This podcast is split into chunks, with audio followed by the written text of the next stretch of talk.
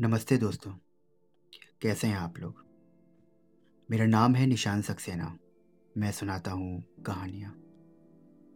आइए सुनते हैं आज की कहानी, जिसका शीर्षक है दिवाली पर दिवाला। राकेश मेज पर सर झुकाए बैठा कहीं दूर सोच रहा था। अचानक उसे पटाखों की आवाज़ ने चौंका दिया। उसे ध्यान आया, कल तो दिवाली है। क्यों ना वो शादी के बाद पहली दिवाली अपनी पत्नी, सालियों और सालज के बीच गुजारे। पर जाए तो कैसे? उन्होंने बुलाया तो है ही नहीं। ससुराल में बिला बुनाए जाना अपमानजनक माना जाता है। क्या करे, उसका मन बेचैन करने लगा। वो ज़रूर जाएगा और लक्ष्मी स्वरूपा अपनी पत्नी की पूजा भी करेगा। लक्ष्मी पूजा का ध्यान आते ही उसे अपनी पत्नी का रोली चावल से अलंकृत ललाट दिखाई देने लगा। मुख में पान तथा हाथों में कमल के फूल लिए लाल रेशमी साड़ी में वो साक्षात देवी सी दिखाई दी। ना जाने क्यों उसका मन लक्ष्मी की उसी रूप को देखने के लिए सिहार उठा। वो बाज़ार चल पड़ा। उसने चौड़े गोटे वाली लाल साड़ी ली, गोटे का हार लिया, बालों के लिए एक चांदी का मुकुट खरीदा। फिर फूल वाले की दुकान पर गया और विशेष आग्रह से कमल के फूल मंगवाए। कुछ हार फूल लिए। सारा सामान इकट्ठा करके वो ससुराल चल दिया। राकेश की सबसे बड़ी खुशी यही थी कि उसकी ससुराल ज़्यादा दूर नहीं थी। शाम चार बजे तक वो अपने सपनों की दुनिया में पहुँच जाएगा। उसकी पत्नी, उसकी सालियाँ उसे देखकर खेल उठेंगी। कोई खाने को पूछेगी, कोई नहाने को पूछेगी। हाँ ससुर साहब उसका ख्याल आते ही राकेश उदास हो गया। उन्हें शायद उसका आना ना अच्छा लगे। खैर, जो भी होगा देखा जाएगा। गुनगुनाते हुए वो रेल पर सवार हो गया। गाड़ी पर बैठते ही वो फिर से अपनी लक्ष्मी स्वरूप सहज धर्मणी के ख्याल में खो गया। रोली का टीका उसके माथे पर लगा, तनख्वाह के बचे रुपए उसके हाथ में थमा दूँगा। चांदी के सिक्कों की थैली अब कहाँ होगी? दूसरे हाथ में कमलों का गुच्छा दे दूँगा और पाँव के पास ढेर सारे फूल डाल दूँगा। मेरा लक्ष्मी पूजन सचमुच अद्वितीय होगा। लक्ष्मी की सहेलियों में मेरे इस कार्य की चर्चा होगी। सब जैसे अपने पति को मेरे ही जैसा पति पाने की कामना करने लगेंगी। और लक्ष्मी तो अपने भाग्य की सराहना करते करते कभी न थकेगी। गाड़ी अपनी गति से बढ़ती जाती थी और राकेश को हर स्टेशन पर नई ज्योति, नई स्फूर्ति तथा नई चेतना का आभास होता। ज्यों ज्यों उसकी मंजिल करीब आती, उसके मन की धड़कन बढ़ती जाती। वो अपने सपनों को साकार होते देख पाएगा या नहीं? सामान जो वो अपनी लक्ष्मी के लिए लाया है, उसे मिल भी पाएगा या नहीं? या सालियों की नज़र चढ़ जाएगा। एक हो तब तो ठीक है, वहाँ तो तीन तीन और तीनों एक ही सी लगती हैं। एक ही सी लगती हैं? तो क्या वो अपनी पत्नी को पहचान नहीं सकता? कुल चार ही दिन तो हुए थे कि मेरे घर रही थी और मुँह ढाके ढाके। ससुराल में मुँह ढाकने की प्रथा पता नहीं किसने चलाई। ज़रा सी गलती में बड़ी गड़बड़ हो सकती है। इतने में गाड़ी को रुका देख राकेश ने पूछा कि कौन सा स्टेशन है? उत्तर से पता चला कि उसे यहीं उतरना है। जल्दी जल्दी अटैची संभाले, उतर पड़ा। तांगा किया और तांगे वाले टिक टिक करता घोड़ा हाँकता जाता था। राकेश को तो ऐसा मालूम पड़ता था जैसे तांगा आगे ही ना बढ़ रहा हो। झल्ला कर उसने कहा, अरे मियाँ, तुम्हारा घोड़ा आगे बढ़ता भी है कि खड़े खड़े ही टिक टिक सुनता सुनाते रहोगे? तांगे वाला बड़बड़ाया। अरे साहब, घोड़े की जान थोड़ी लूँगा, चल तो रहा है। राकेश का मन उतावला हो रहा था। किसी तरह ये रास्ता आधे घंटे में तय हुआ। तांगा ससुर घर, साहब के घर के द्वार के सामने खड़ा हो गया।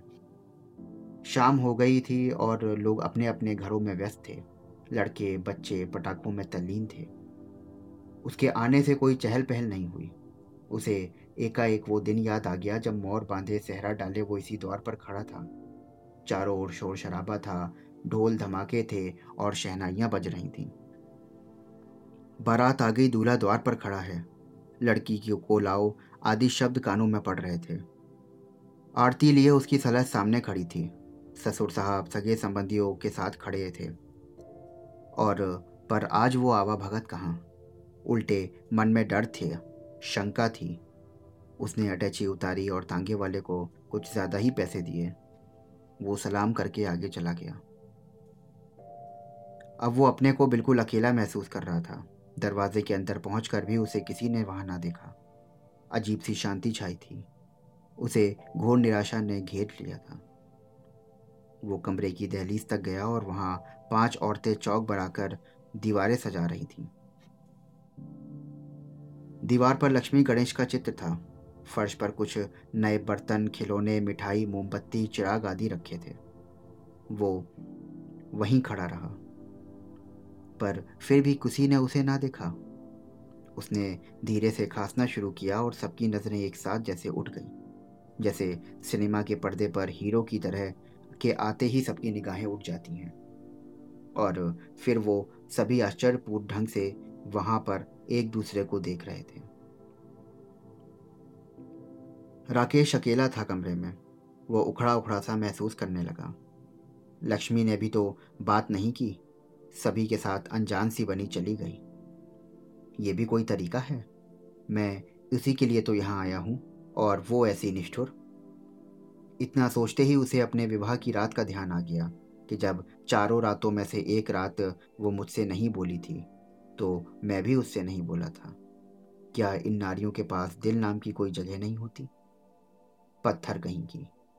उसे गुस्सा भर रहा था कि इतने में ही कमरे में दूसरा दरवाज़ा खुला और इशारे से किसी ने उसे अंदर बुलाया। वो लक्ष्मी थी। उसने उसे सारा सामान दे दिया और पहनने का आग्रह किया। साड़ी, हार, मुकुट, वेड़ी देखकर वो बहुत खुश लगी। उसने इशारे से चुप रहना और कुर्सी पर बैठने को कहा। राकेश बैठ गया। पाँच मिनट में वह सब कुछ पहनकर सामने आ गई और उसने पूछा कि मुझे क्या करना होगा। राकेश ने कमल के फूलों का गुच्छा उसे पकड़ाते हुए कहा कि आज मैं अपनी जीती जाती लक्ष्मी की पूजा करूँगा। लो, पकड़ो। ये पैसे और चलो चौक पर। मैं रोली, चावल, पान, फूल तुम्हें चढ़ाऊँगा। वो जरा ठिठकी और राकेश ने हाथ पकड़कर आगे बढ़ाया। धीरे धीरे मुस्कुराती हुई चौक पर खड़ी हो गई। राकेश ने रोली का टीका लगाकर फूलों की वर्षा कर दी। पीछे से जोरों की हँसी सुनाई थी। चारों ओर से खिलखिलाहट आ रही थी। ये क्या जीजा जी? एक को ब्याह कर ले गए और दूसरी को लक्ष्मी बनाकर पूजने लगे? खूब चोरी चोरी करके कमला को पटा, आए पटाने। दूसरी ने कहा, वाह, ये भी खूब रही। अपनी पत्नी को पहचान ही ना पाए। तभी तीसरी बोली, जीजा जी की तो बला की हिम्मत है भाई। दिन दहाड़े साली के चढ़ों में फूल चढ़ा दिए।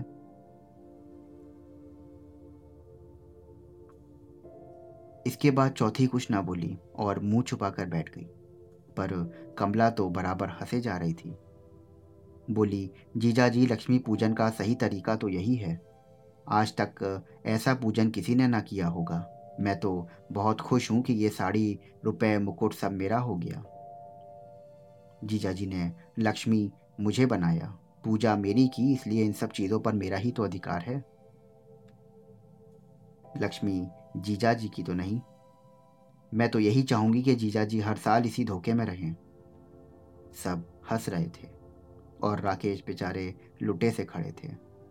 ना ही हँसते थे और ना ही कुछ कह सकते थे। सब हंस हंस कर दिवाली पर दिवाला निकल गया कह कह के चिढ़ा रहे थे। तो दोस्तों, ये थी आज की कहानी। मैं उम्मीद करता हूँ कि आपको ये कहानी बहुत पसंद आई होगी। तो ऐसी ही कहानियाँ रोज़ सुनने के लिए मेरे चैनल को फॉलो करिए, सब्सक्राइब करिए और स्टार रेटिंग देना बिल्कुल मत भूलिए। फिर मिलता हूँ एक नई कहानी के साथ मैं